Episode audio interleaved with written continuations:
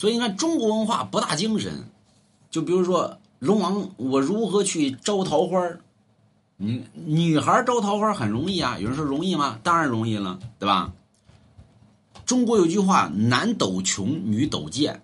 你看那男人呢，一般坐那儿呢，跳个二郎腿，就能搁那抖吧抖抖吧抖，跳二郎腿没事但是别抖，对吧？很多男的搁那儿抖，你别离他远点儿，穷逼就是，对吧？男抖穷，对吧？就是那腿搁那儿老抖。不信你要不信，你在现实中观察一下，对吧？那老抖的那那腿老抖，那绝对穷，对吧？女抖贱，对吧？所以如何这桃花抖啊？一抖桃花立马就来。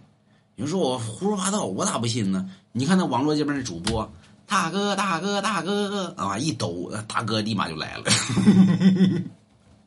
怎么怎么招桃花？抖，哎，女抖贱，那么，但是他招桃花，那是，那么你又没问什么好桃花，烂桃花，那么反正招桃花就行，对吧？那往那一抖啊，大哥立马来，那么。所以中国文化博大精深，你别说现在你的科技多发达或怎么怎么地，说古人那些东西不好使，你看好使不好使，对不对？他网络界边他都好使，他都那么不信不信拉倒，不信买龙家一幅字不信。